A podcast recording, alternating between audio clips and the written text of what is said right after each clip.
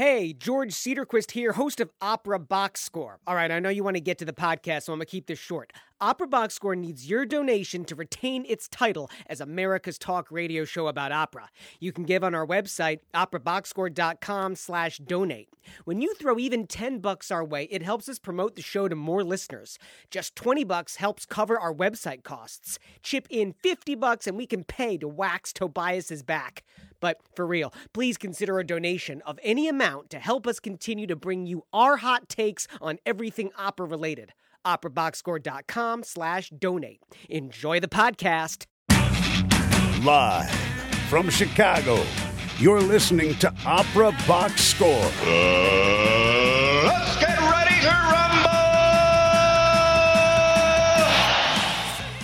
Wherever you are, however you're listening, welcome to America's Talk radio show about opera, period.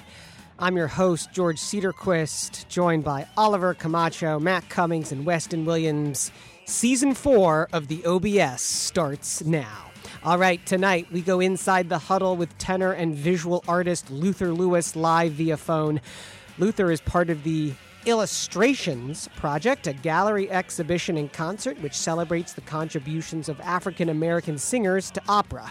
It plays at the Goodman Theater in Chicago later this month. We'll talk to Luther about the genesis of this interdisciplinary project and ask what sorts of obstacles remain for black classical music artists. And then the infamous pop quiz segment returns when Oliver drops the needle on important singers you should know.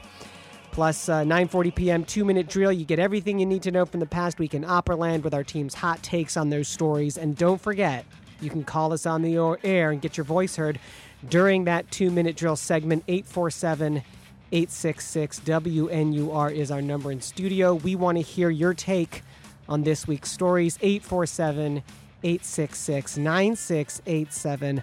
You can also tweet us at Opera Box Score.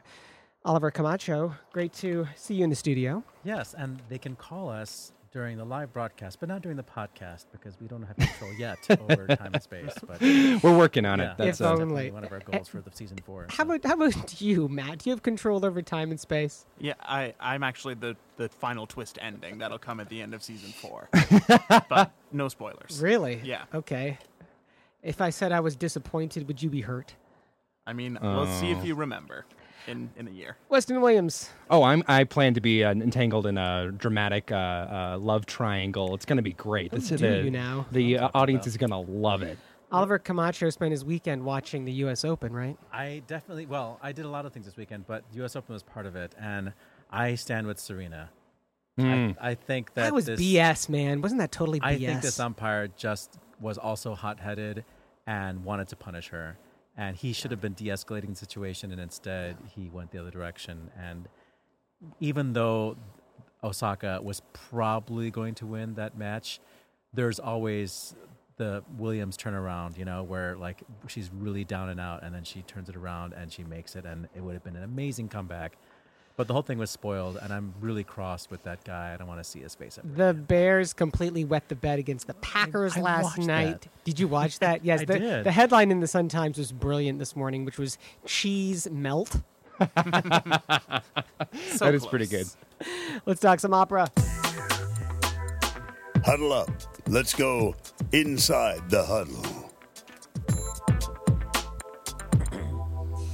Tenor and visual artist Luther Lewis is currently part of Illustrations, a gallery exhibition and concert celebrating the contributions of African American singers to opera, which plays at the Goodman Theater in Chicago on September 23rd as part of Chicago Opera Theater's Living Opera series. Luther, thank you so much for being on the show with us this evening. Thank you for having me. Take us through what Illustrations is all about. Well, Illustrations is a, a duo visual arts aspect, so it's sort of a gallery show uh, combined with a concert element. So it's a live performance by um, African American opera singers. So really, the work is everything all together.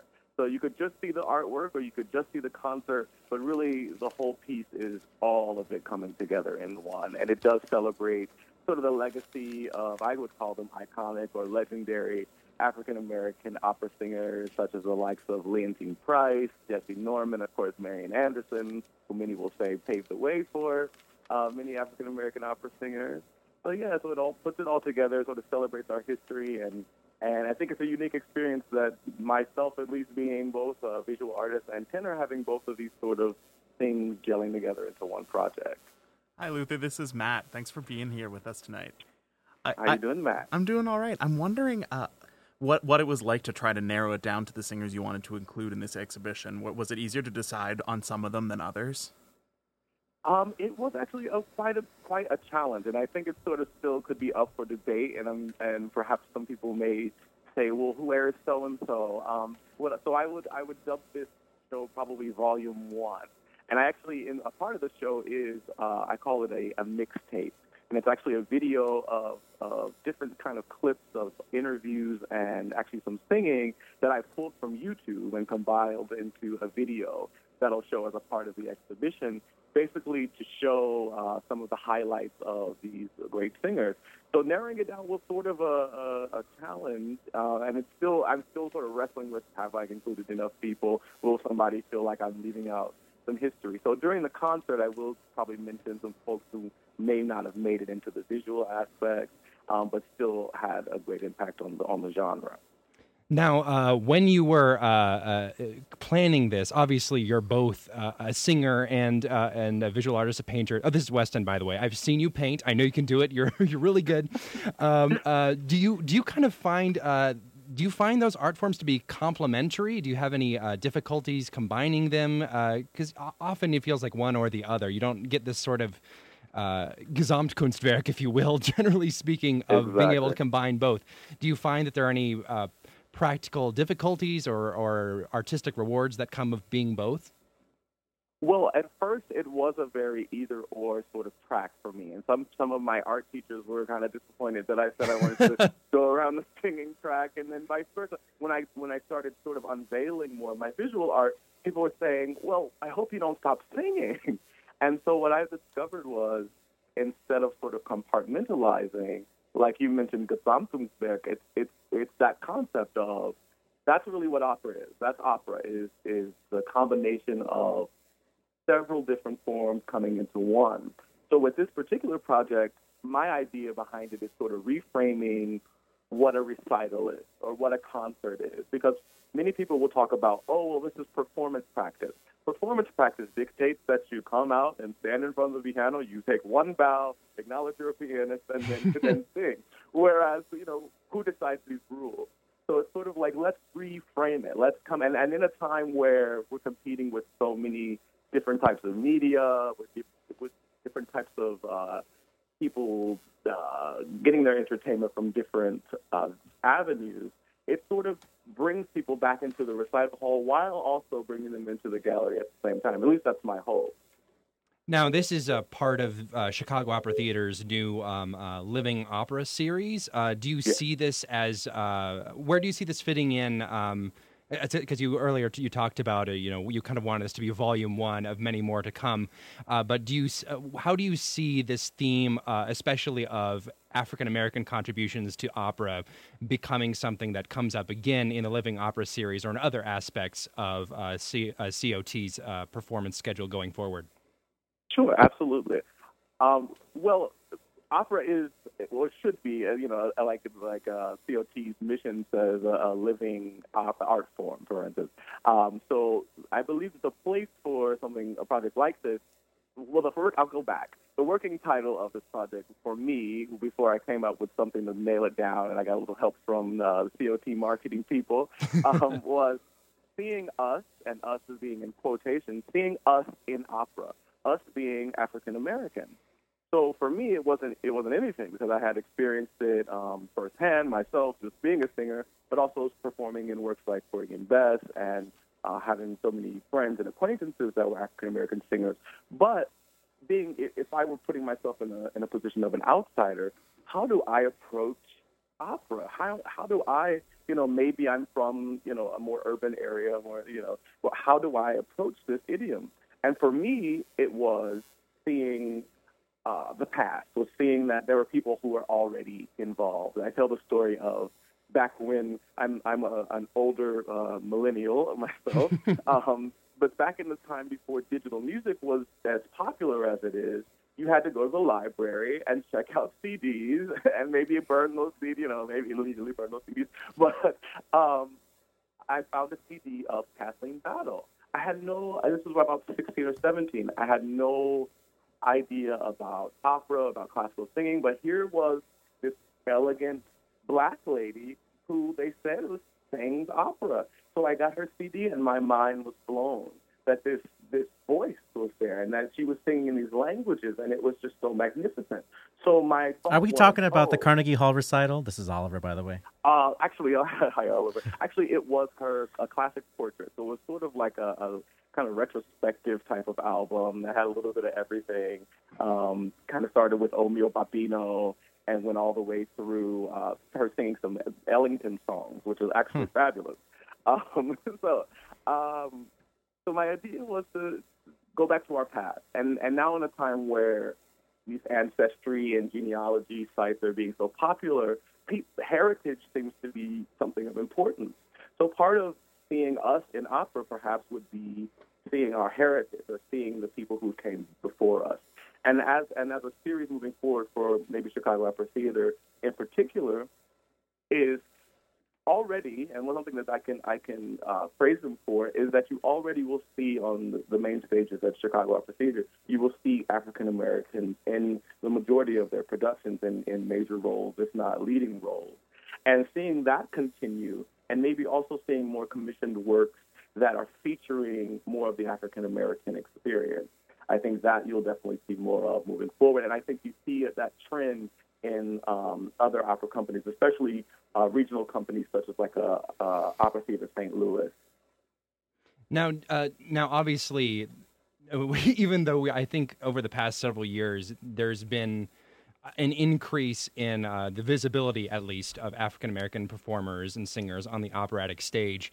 Um, but we're, I think it's fair to say, we're not there yet. You know, in terms of in terms of there's still these systemic um, obstacles and barriers in place. Um, uh, w- what kind of uh, barriers do you think still need to be overcome for uh, these black artists, these African American artists, not just in opera, but in the classical music world as a whole? What are those issues that you see still need to be addressed? Absolutely. I think it boils down to administration and not only just administration in the managerial sense of you know dollars and cents, who's who's the programming, but also in the artistic um, administration. Who's who's directing the pieces? Who's who's crafting them? Who's composing them? Who who do these people have in mind? And and representation. This is why I sort of I like that these are portraits and and that it is just outright representation. Like some people will like, critique that oh it's not as abstract enough not, you know, there's not enough symbolism or something like that. But there is something to be said for representation. And I think I, I had a revelatory moment when I was doing a production of uh, Porgy and Bess somewhere that will not be named. Um, but I saw that the, the, the director, the conductor, um, all the coaches, everyone around me was telling, was talking to me and telling me how to sing like a black person, mm-hmm. how to act like a black person in that experience. You know, not to say that there is not something that can absolutely be gained from them, absolutely, most definitely.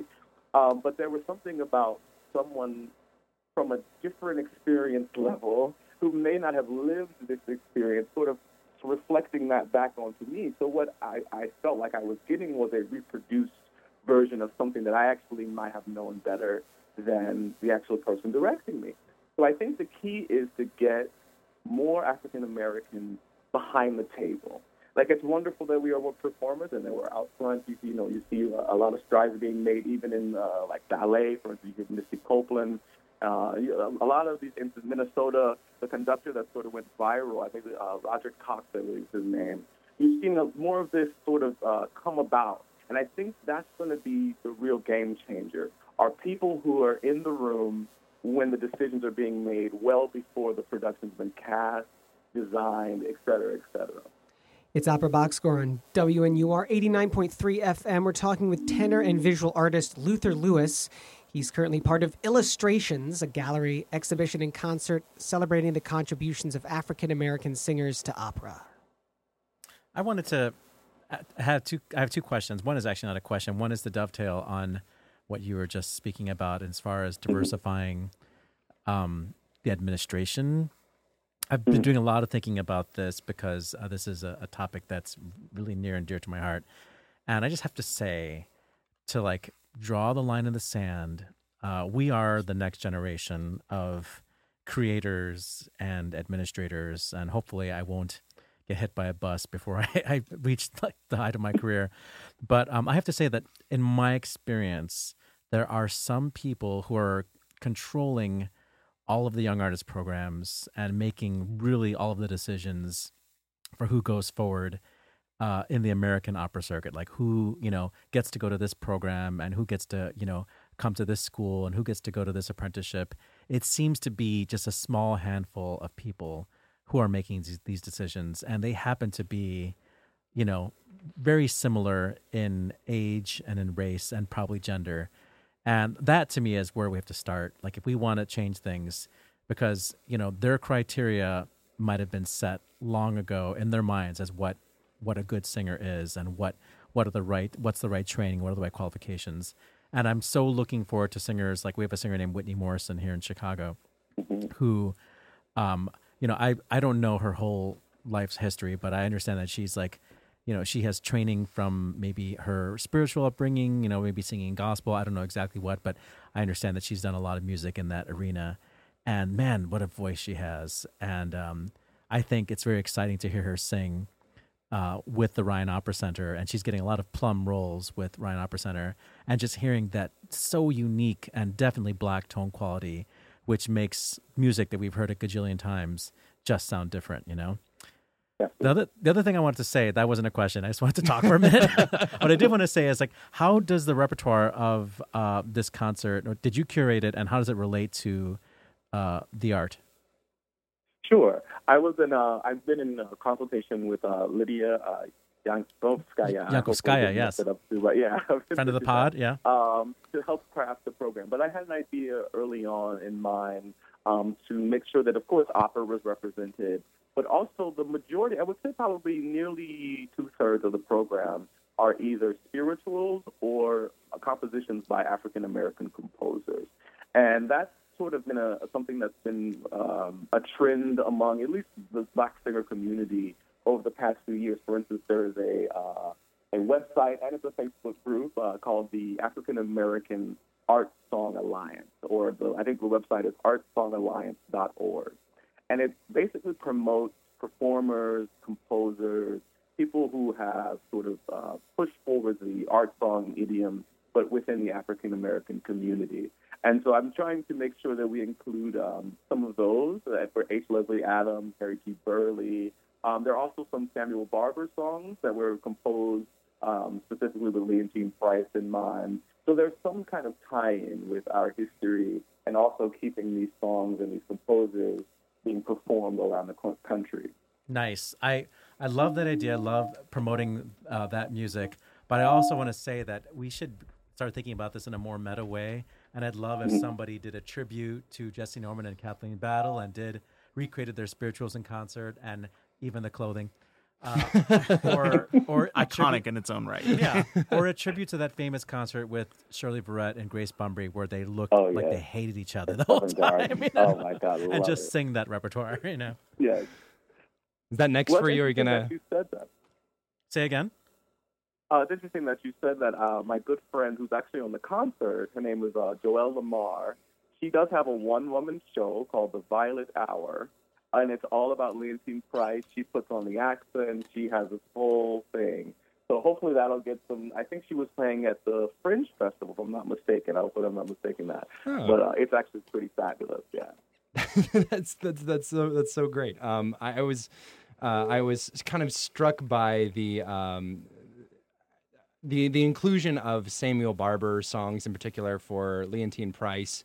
Um, uh, we uh, we recently uh, on this well I guess not too recently now but we uh, inducted Leontyne Price into our uh, Opera Box Score Hall of Fame. She was my first round draft pick. I gotta say. Um, uh, she's just she's just absolutely phenomenal. And there's that movie that's now on PBS, the Opera House, um, the documentary Oh, about yeah. the opening of the new Met in Lincoln Center. Exactly. She she's she's such like an an ambassador for the sort of the African American voice in the uh, in the operatic community. And so I was kind of wondering uh, if anyone listening to the show was interested in sort of maybe they have lots of opera but they don't really know about uh, composers or singers. If they were interested in learning about the contributions of Ameri- African Americans to opera, where might you direct them first? I honestly YouTube. I think YouTube Just is type the in black. uh, I would type in Leontyne Price, uh, Vissi d'arte. I mean, I think once you go down the Leontyne Price uh, of a rabbit hole, then the possibilities are endless after that. Um, again, the Art Song Alliance website will have a list of different artists to look up. Um, yeah, different Facebook groups that are out there that are promoting African American singers and things like that. But honestly, just go go to YouTube, go see you know some of their prominent recordings, and I uh, and uh, yeah, Leontyne Price, Jessye Norman, um, Marian Anderson. Just look them up and see uh, what comes up. There was a um, Opera Wire article in 2017 uh, that you know sort of highlights uh, black singers for Black History Month and Opera Now podcast. Uh, the 10 years that that show ran, uh, usually in Februarys we um, dedicated uh, a certain segment to African American singers. So you can go back 10 years worth of Opera Now podcast and Are you- listen to that. you're just you're just pulling for for the other podcast. I see how it is, Oliver. Tickets for illustrations can be found on the Goodman Theater website, theater with an or via Chicago Opera Theater's website. It's on September 23rd at 3 o'clock and 7 o'clock. Luther Lewis Toi Toi Toi for that later this month. hey, and don't forget to paint Cheryl for love of God. All right. Once again, Luther Lewis, thank you so much for being on the show with us tonight. Thank you. My pleasure. Thank you so much. Our infamous pop quiz segment is coming up, and you can play along. That's next, only on Opera Box Score and WFM, Evanston, Chicago.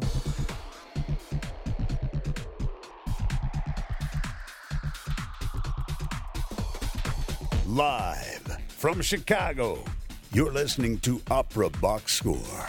More right after this. Hey, George Cedarquist here, host of Opera Box Score. So, we call ourselves America's talk radio show about opera. Why? Because we are. With an ever growing base of fans subscribing to the OBS podcast and a stadium full of listeners tuning into our live broadcast, we are in the ear holes of the opera audience you want to reach. Want to promote your opera related service or event? Or propose to the barihunk in your life? Maybe you just want the sound of your name memorialized on air by our announcer, Norm Waddell. Anything's possible. Drop us a line at operaboxscore at gmail.com for rates and availability. Opera Class. Sports Radio Crass. This is Opera Box Score. Welcome back to the show, everybody. Opera Box Score on WNUR 89.3 FM. Uh, Shana Tov, by the way. Oh yeah. Oh, Today is yeah. Rosh Hashanah. Happy 5779. Nice. That's a good number. It's a great number. Yeah, Here's yeah. another number I want to give you. Last um, Thursday, was it? Tobias and I went to Ravinia to see 50 Cent. How was it? How'd it go? It was phenomenal. I bet. I like, bet. Toby was smiling the entire time. Hmm. He Aw. couldn't stop smiling. I he mean, was just he's so basically happy. a golden retriever, an adolescent golden retriever. He's not a puppy. I mean, He's like just starting to get into his full body mm. size, but like too mm. much energy. That's what I'm talking about. This is Opera Box Score with George Cedarquist, Oliver Camacho, and oh yeah, Matt Cummings. Pop quiz. Oh boy. you know, when Norm did that, uh, Weston Williams was just a glimmer in our eye. yeah, just a glimmer. and uh, this is your yeah. first pop quiz, right? yeah, Weston yeah, and a I, it's, it is not a good sign that my name wasn't included because I feel like I'm going to bomb. I mean, he quiz. barely remembered me. All me. you got to so- do is win. oh yeah. Oh, yeah. Matt Cummings. All right, here we go. I'm ready for this, George. So, um, I had prepared this quiz uh, with the intention of uh, seeing, testing Luther, L- Luther Lewis's ear. I almost called him Lex Luthor. I wonder how, how often that happens. Um, and I was just thinking about, you know, uh, illustrations and some of the artists that he's chosen to highlight. And I was thinking, you know what? There are so many African American uh, singers. I think they're all Americans. Um, I wonder if we can just do a drop the needle on some of the ones that I care about and see if, if the panel here would recognize them. So we're going to do four rounds. Uh, we're going to start with Weston. Uh, there's uh, each of you gets to listen to your clip for about 30 seconds, and if you can't um, get the correct answer, uh, the opponent gets to steal the point. So Okay, Let's, okay. let's listen to our first drop the needle.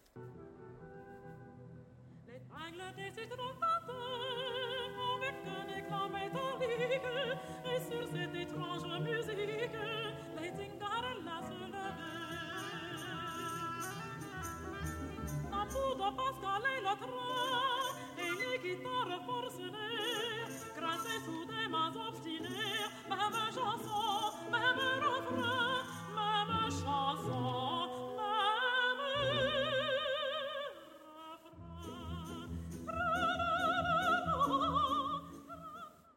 Oh, I love that part. Uh, it's so much fun. Yes, isn't it? And now, now I have to guess who it is. Well, I mean, Oh, the okay. repertoire is, sort of, is the dead giveaway on that one. Okay. Um. Uh, this is a good question.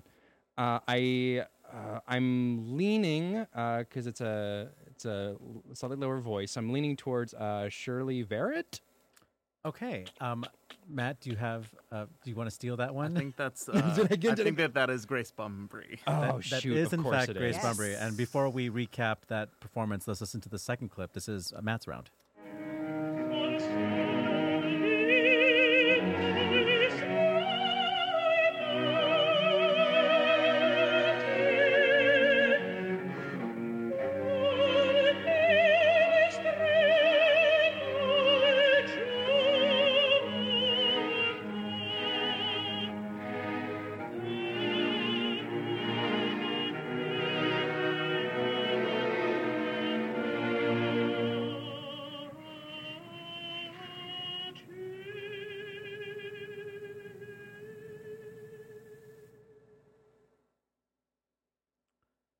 That Shirley Verrett?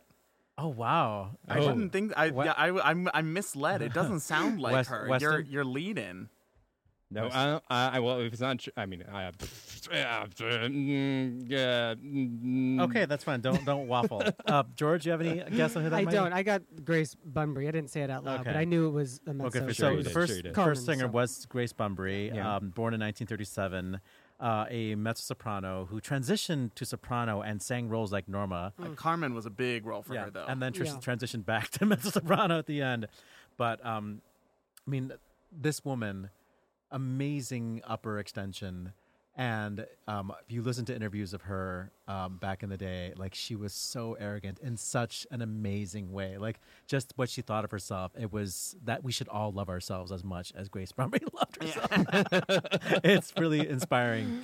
Uh, the other singer, a much more humble but never, no less amazing uh, Verdi soprano named Martina Arroyo. Uh, Oh, Arroyo, of course. And one of the s- distinguishing factors of Grace Bumbry is, in fact, the soprano-ish top. And the distinguishing factor for me of Martina Arroyo, besides the Verity and it not being Lansing Price, which is very obvious, um, is the way she doesn't incorporate chest voice. Like she really brings the head voice down as low as it possibly can go, and it makes her top soar and sound so you know bright, uh, which is a little bit unusual for African American singers. I find that African American singers really do have that kind of dusky. More earthy quality, and, and Martina Arroyo's voice somehow always managed to be it's more gleam. pure. It's always totally gleaming. yeah, and pure- Is it, isn't that sort of like a, a slightly older singing style? Like I associate that with like first half of the 20th century style of singing uh, in my head. I don't know if that's actually accurate know at all. I, I don't know about that, but I mean, just there's something that is in Italianate about Martina Arroyo, the way she does not use her chest voice, Right. But everything else about her phrasing and you know the tone quality uh, are so right for Verdi. you know. What opera was that from? That was um, Morrò, ma prima in grazia from uh, Ballo in Maschera. Mm. All right, the next round. We'll start with Weston.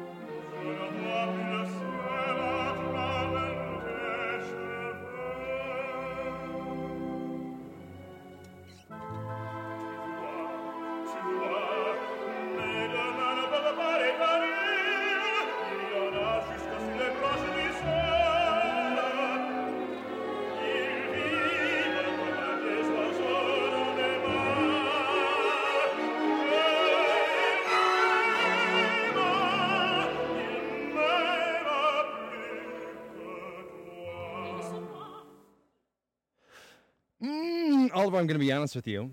Do you recognize the opera? Oh, uh, I wasn't even paying attention to the opera. I was concentrating so hard on the voice. It's Puccini. No? Oh wow. Um, how about you, Matt? We're just all I doing did not really badly. recognize that clip. You didn't recognize the clip? No. Okay. Okay. Did you recognize the singer? No, I I would guess maybe George Shirley, but I don't think that Okay. that's it was. the right. It was in fact George Shirley. Yes, You that's, said that's what I was going to say. It was George Shirley. Um, let's hear the other clip before we talk about these two. Celebrosa che sfida sto cuore, raggi pure quella che d'amore, che ti stringe, orgogliosa, orgogliosa, bella.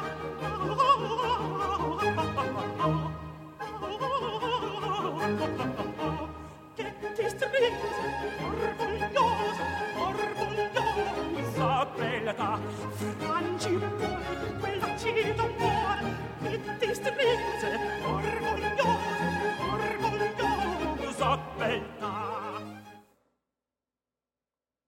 Matt Cummings. I have to say, I I am I can't think of an African American countertenor off the top of my head right now.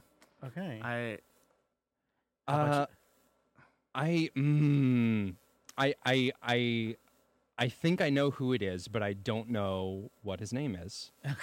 I, I, I, I can picture zero. him in my head. I've I've heard him sing. I, I've seen clips on YouTube, and it is going to absolutely kill me until you tell me what the answer is. Well, um, so Matt wins this round again. um, Oh no! So the first singer was George Shirley, uh, who was the first African American tenor to sing at the Met. Hmm. Uh, he won a Grammy, or he w- was part of a Grammy-winning recording of Mozart's Così fan tutte, and he made an amazing recording of Pelléas and Melisande, which we sampled. That was the uh, the, the tower scene, the hair, the hair over that my would make face. sense. Yeah. Um, he definitely has a sort of a baritonal quality, uh, but a really, really beautiful voice, and now is celebrated as a teacher. I think at Michigan. I believe he's retired. Okay. but but did teach at Michigan for a very long time. So this category has to do with firsts and with uh, African American- men entering into uh, you know arenas where there aren't many other represented. Uh, so Derek Lee Ragin, the countertenor. Uh, there are very few uh, African American countertenors. Um, think the other one we could think of is Reggie Mo- Mobley. Right. Uh, and then there's that John Holiday that we uh, talked about a couple months ago. Uh, Holloway, Holiday. I oh yeah, of course. Uh, I I wasn't even thinking about him. Yes. Um, so, uh, Derek Lee Ragin uh, famously was one half of a recording or a movie project uh, of Farinelli's life story.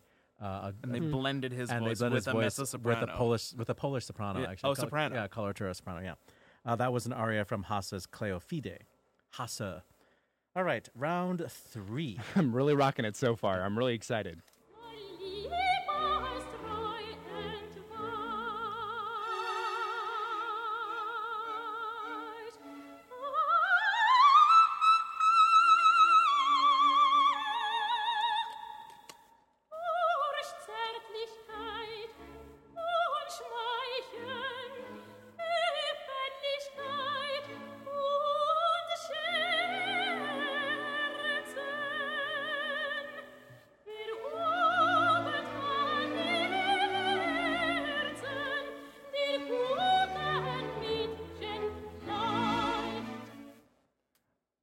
She's got a gorgeous voice. Um, uh, can I phone a friend? I give you a clue. West, Oh, yeah. West Side Story. oh. What kind of a clue is that, Oliver? If you listened to the show from a couple weeks ago, you would know. Oh, I, I mean, I, I was on it, but I don't remember it. That was the, the Bernstein episode. oh wait, no, I wasn't on that one. Oh shoot. Oh well, that, I, I was I wasn't. I'm drawing a blank. Too, unfair, so- unfair disadvantage. I wasn't there. I don't know who is it. I picked the clip of her that I played on that episode, so I'm gonna get, say that that was Reri Grist. That was Reri Grist. Let's hear the next clip.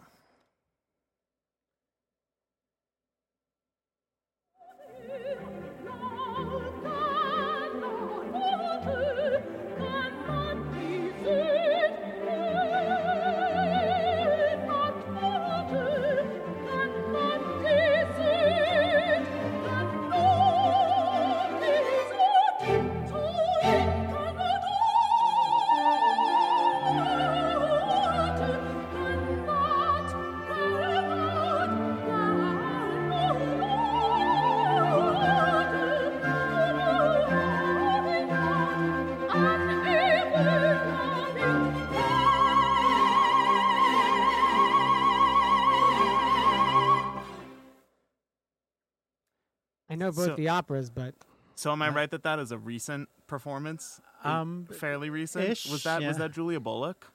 Oh wow, uh, good guess. Um, Weston, that was not correct. You have a guess. Um, uh, no. okay, well, I'm gonna, give George a chance to tell us that, which operas he recognizes. well, the first one was Abduction from the Seraglio thank you. by you. Mozart, and the second one was uh, Stravinsky. Yeah, Rake's Progress. Rake's okay, Progress. so here for me in this round are two sopranos uh, who are singing repertoire that we don't normally associate with African American singers. I know that sounds like a total racist thing to say, but I do. no, seriously, I think we think of uh, the African American singers, you know, uh, featured in Verdi operas, Puccini operas, maybe even. Uh, we hear them in sp- spiritual repertoire. That's Partially because of who Yeah. who were the first breakthrough stars, I would say. Yeah. I mean, right. But here are two artists that found their own niche, uh, and both of them had major careers in Europe uh, before they were recognized in America. Uh, Reri Grist, uh, I forget her whole story, but she moved to Europe and she had her career over there. And then Barbara Hendricks was the second singer. I Oh, never would have. okay. I never would have guessed Barbara Hendricks Yeah. would sing "No Word from Tom." That, yeah, that- well, she yeah. made a movie actually. She's she stars as Anne Trulove in the movie version of Huh. of um, Rake's Progress. There's a movie. I mean, what Yeah. didn't what didn't Barbara Hendricks sing? To be honest, But uh, I think both of them have very distinct vibratos. Both of them have very fast vibratos.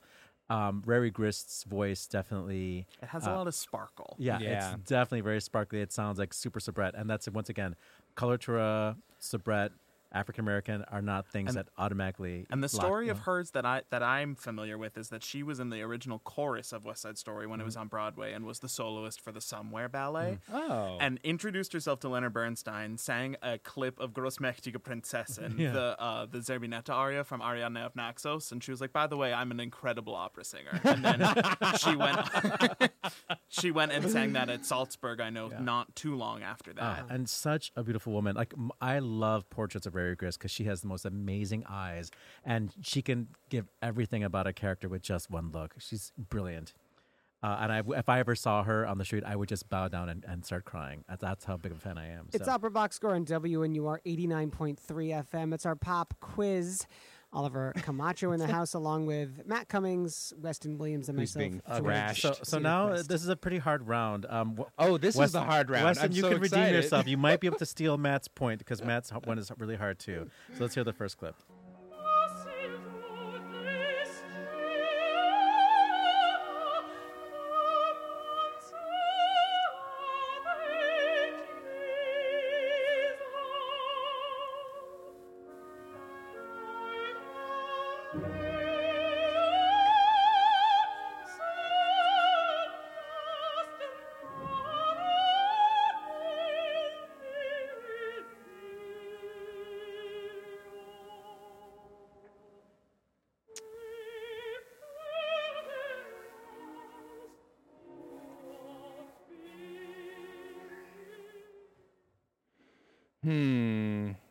Hard one, you say? Yes. Uh, mm, mm, mm, mm, mm, mm, mm, mm, mm, mm. Mm. Mm. Any other bad hints for me? well, um, she sang 18 seasons at the Met. Recently? Uh, I think you might not have been born yet. Oh. well, I mean, if, if before I was born, how would I? How would I know, Oliver? Yeah. How would I know? Is it, is it Kathleen Battle? Oh wow. Um, No, no. Even I know that, George. Yeah, I, w- I, w- I was leaning towards this person before you before you gave that Okay. hint, just because it's such a warm and plush le- Yeah. Uh, vocal quality. Yeah. But is it Leona Mitchell? Is Leona Mitchell. Yes. Um, I, major. I've ca- never even heard of her. Yeah. Major career in the late 70s, early 80s, uh, and the beginning of the 90s. I want to I think say. into the '90s as Yeah. well. Yeah. Yeah, and uh, you know, huge career. Um, one that we tend to forget just because there are other huge personalities out of the Met who are African Americans during. Right. And she was kind of the go-to person for the ver- like the virginal heroine. yeah, Madame so Butterfly. much I think the- was like one thing she used to sing. and Liu. Yeah. And uh, the the I, I know that she was in a, a video broadcast of Ernani as well with I want to say Pavarotti. So she Hmm. the kind of bread and butter, uh, Verdi and Puccini singing, and it's beautiful. It's so but uh, kind of didn't ever catch fire the way Yeah. that you would expect that that that you could expect someone with that quality of voice yeah, if she was singing today, she would be like Yeah. huge. You know. So, all right, our last clip.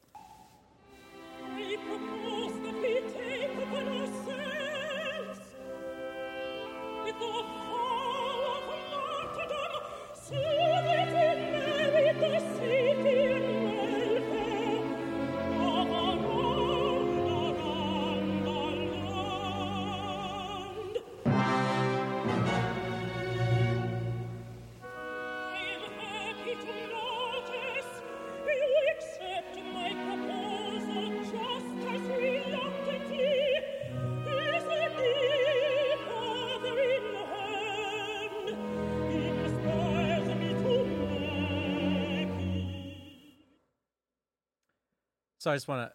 I want to say that the first clip we heard, uh, we didn't acknowledge, acknowledge that was Puccini. Uh, that was Liu's aria Signore Ascolta uh, from a live performance, I think from San Francisco in 1977 or something like that. Uh, Matt, I guess on your so clip. this was Dialogues of the Carmelites. Yes. Mhm. And is it is it Mother Marie of the Incarnation? So Yes. I one famous African American singer who I know played that role would be Florence Quivar. Wow, brilliant! That Wow. was Wow. knocked Way out of the show park. So Florence Quivar sang Mother Marie in one of the most amazing casts that the Met has ever put together for uh, a Dialogues of the Carmelites when they used to perform it in English. I think that was from 1994. And if you go to one of those collectors websites, like um, I forget what they're called, um, Ed Rosen's old, uh, uh, Oh, Premi- Premiere Yeah. Opera Yeah, you can- or Opera Depot. yeah, or It's- maybe on the yeah. Met Radio you can hear it. But like, I think that is up on the Met on the Met uh in eight live in HD. You can st- or not the live in HDs, but on the Met player you can stream a lot of their old radio broadcasts. But are, what an incredible tone quality! What great Yeah, I- diction! what great intonation! Like so many things that makes Poulenc hard.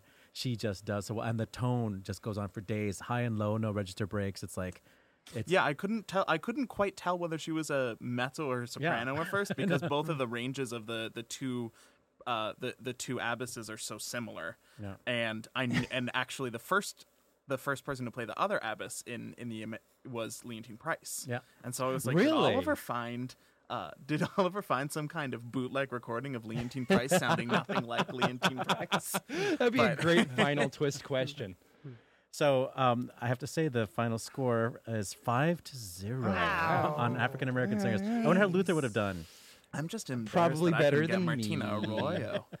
Uh, I mean, yeah, uh, uh, I think I had a good run. Uh, I'm just going to quit the show now. It's been a good four seasons, guys. No, Uh, you don't need to quit the show. You're gonna have to earn your shout out on the intro. That's with true. That's fair. You, you I- haven't gotten that yet. when you get on the board, then you.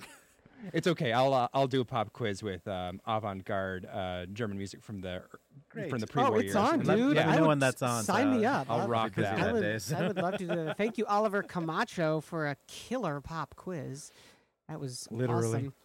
hey, has there ever been a sweep of the top three awards at Placido Domingo's Operalia competition? Find out next on America's Talk radio show about opera on WNUR FM 89.3.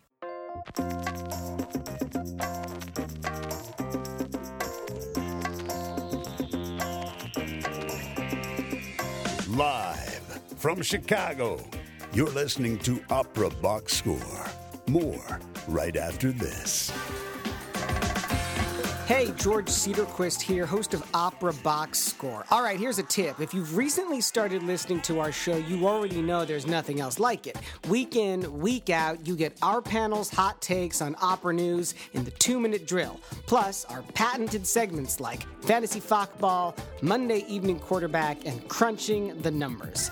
But you might not know about some of the incredible interview guests who have gone inside the huddle with our team, like tenor Matthew Polenzani, composer Gregory Spears, intendantin Kirsten Harms, and countertenor Jakub Josef Orlinski, to name just a few. Check out the Opera Box Score archives on SoundCloud. Just go to soundcloud.com and search for Opera Box Score. And you can tell us about your favorite interviews on our Facebook page and our Twitter feed. This just in the two minute drill.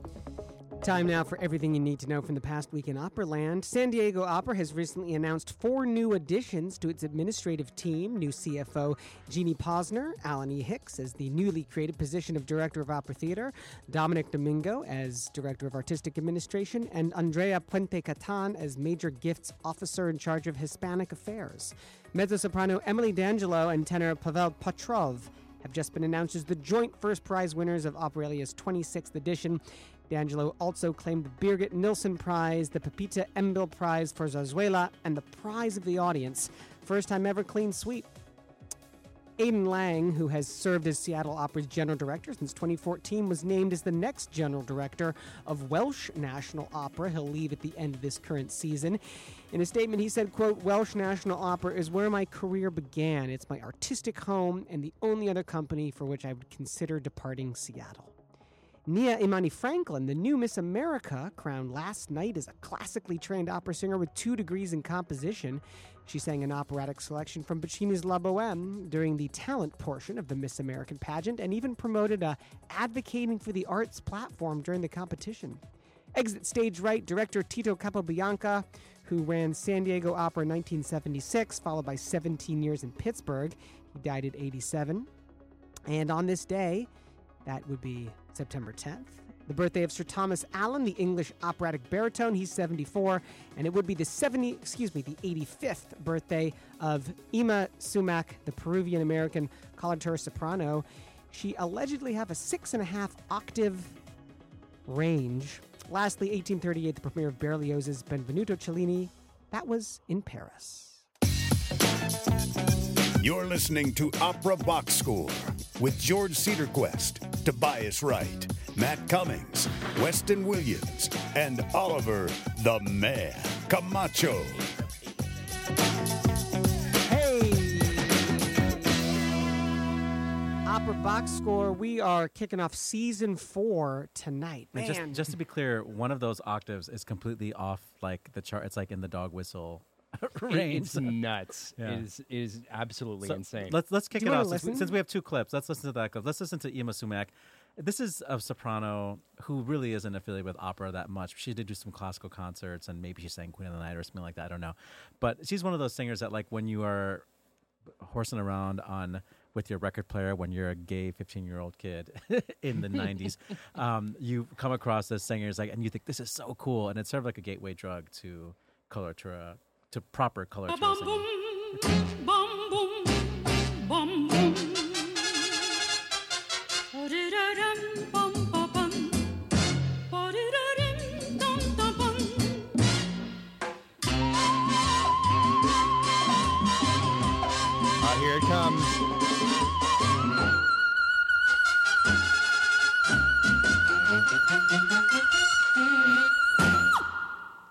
that is just nuts. She was Mariah Carey before Mariah Yeah. Carey. but she goes might way higher than that. She goes like an octave higher than that, and she also does crazy stuff where she sings like really gutturally, like Tom Waits. It's crazy. Oh, So- Oh, hey, hey, Oliver! I know who that one was. That was uh, uh, Yma Sumac. nice. Yeah, do I get a point Too for bad that? she's Oh, not Peruvian, African not American. African-American. Oh shoot! Oh Peruvian dang! American. Uh, I walked into that quiz with my Lawrence Brownlee and my Marian Anderson and all Antonio Moore. My, my, I had Robert McFerrin in the back somewhere. Oh, I I was should've ready to played go. I was gonna play Simon and Estes. That wasn't represented, tanked. so. Just tanked. What what is the average like vocal range for a professionally trained singer? I think maybe three octaves. Three three octaves is pretty. It, Like encompasses more than that sounds like it does. What's what's your range? Uh, uh, four notes, uh, you know, uh, more give or take. You know, never say never, Weston. one of these days I'll I'll have a 12 and a half octave range, and you'll all be sorry. By the way, now's your chance to call in on air. Get your voice heard. 847 866 WNUR is our number in studio. You just heard the two minute drill, of course. If you're listening live, phone lines are open 847 866 9687. You can also tweet us at Opera Box Score. Happy birthday, Sir Thomas Allen. Oh, we're gonna do that now. Okay. Yeah, should we well, listen to Thomas that? Allen. Yeah, well, let's listen to. But let's talk about him a little bit since we have some time today. Go for it. Uh, Thomas Allen, one of the most like elegant and dignified singers ever. Um, him singing lieder is enough, but him singing like Mozart, the Count, uh, Eugene Onegin, um, Billy Budd. He's on one of the best recordings, if not the best recording of Marriage of Figaro, with the the Solti recording. Oh, with with Oh, Samuel yeah, Ramey that's and Yeah. good one. Kiri Te Kanawa, yeah, that's incredible. Um, but no, I mean, one of my favorite singers, like even in his in his golden years, uh, he's doing some amazing singing. Uh, there is a recital from Wigmore Hall from maybe like ten years ago or less than that uh, of him singing a Shropshire Lad, which is a song cycle by Benjamin Butterworth. Just find that uh, and listen to him, man. It's he sounds like a overstuffed leather, well worn chair, and a and then a cigar and brandy. He's you know it's amazing. But let's listen to one of the most famous things that Thomas Allen ever sang. Uh, this is the finale of Marriage of Figaro.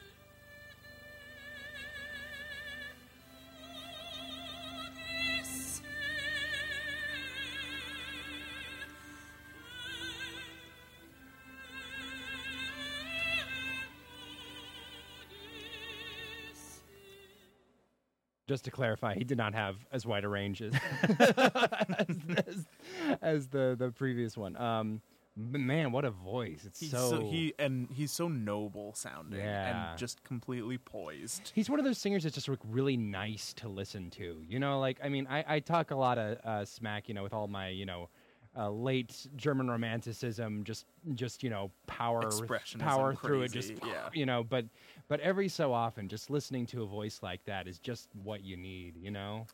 That was from a 1987 performance at the Royal Opera House with Carol Vaness singing the Contessa. And for those people who don't know that moment in the opera, that is a moment that like just stabs you in the heart and doesn't let go, and, and you will be a puddle of tears. It is the moment featured in Amadeus. Yeah, and it's actually really hard to pull off that elegant of a phrase because leading up to that moment, he has to be so angry. He's like shouting in the garden, asking for everybody to come out and like look at his terrible wife who's disgraced his family. And you really got to muster up like the rage in that moment. And then Mozart drops everything. It goes it goes almost a cappella. I mean, he has basically like one or two instruments accompanying him there and you have to come out with the most beautiful, elegant phrase, the Moz- the ultra Mozartian phrase, you know, and that's a hard thing to pull off, you know. And he sounded so good. That was from a live performance, so How crazy is it about Emily D'Angelo winning three different prizes at the Operalia competition? well, it could mean that Pasta Domingo really likes her. Yeah. yeah. I One mean, of them was the audience it's- choice, right? And Yeah. so but I have to say that um, I've spoke, talked about Emily D'Angelo before. Um, at least I have on my website. Um, Emily D'Angelo did two years as a fellow at the Ravinia Steans Institute, um, and I heard her both times. And this is just a complete artist. She's very young, uh, but she understands music. She looks amazing on stage. Very glamorous tone quality. She's got it all. So I'm I'm very happy that she's being recognized. I watched a couple videos of her in preparation for this, Yeah. and she she's singing some of the hardest music. Yeah. Just Una voce poco fa, Dopo notte from Ariodante, Yeah. like just crazy arias that go all over the place. Looks completely effortless doing Yeah. it, and gives so much character even in a concert setting that that she, you know, she she definitely makes a great presentation. Yeah, she sort of looks like a young Liza Minnelli, except she stands way more still than Liza Minnelli. that's the key difference there. Yeah. Yeah. That- that's awesome. And Miss America is an opera singer? They are. I, I- mean, aren't they always? Well, But they all this one is. they all say they are. I, I, I unfortunately we could not find a clip of this, but I would love to see it. it, so. If you, if you find it, please tweet it at us because we. I'm really sure it'll make it. the rounds uh, after after people have more time to pirate it onto Yeah. the internet somehow. But she, I mean, she has two degrees in composition for for Christ's She- sake. She's African American. Did we mention that? Oh, we should have put Oh, her in the should've. quiz.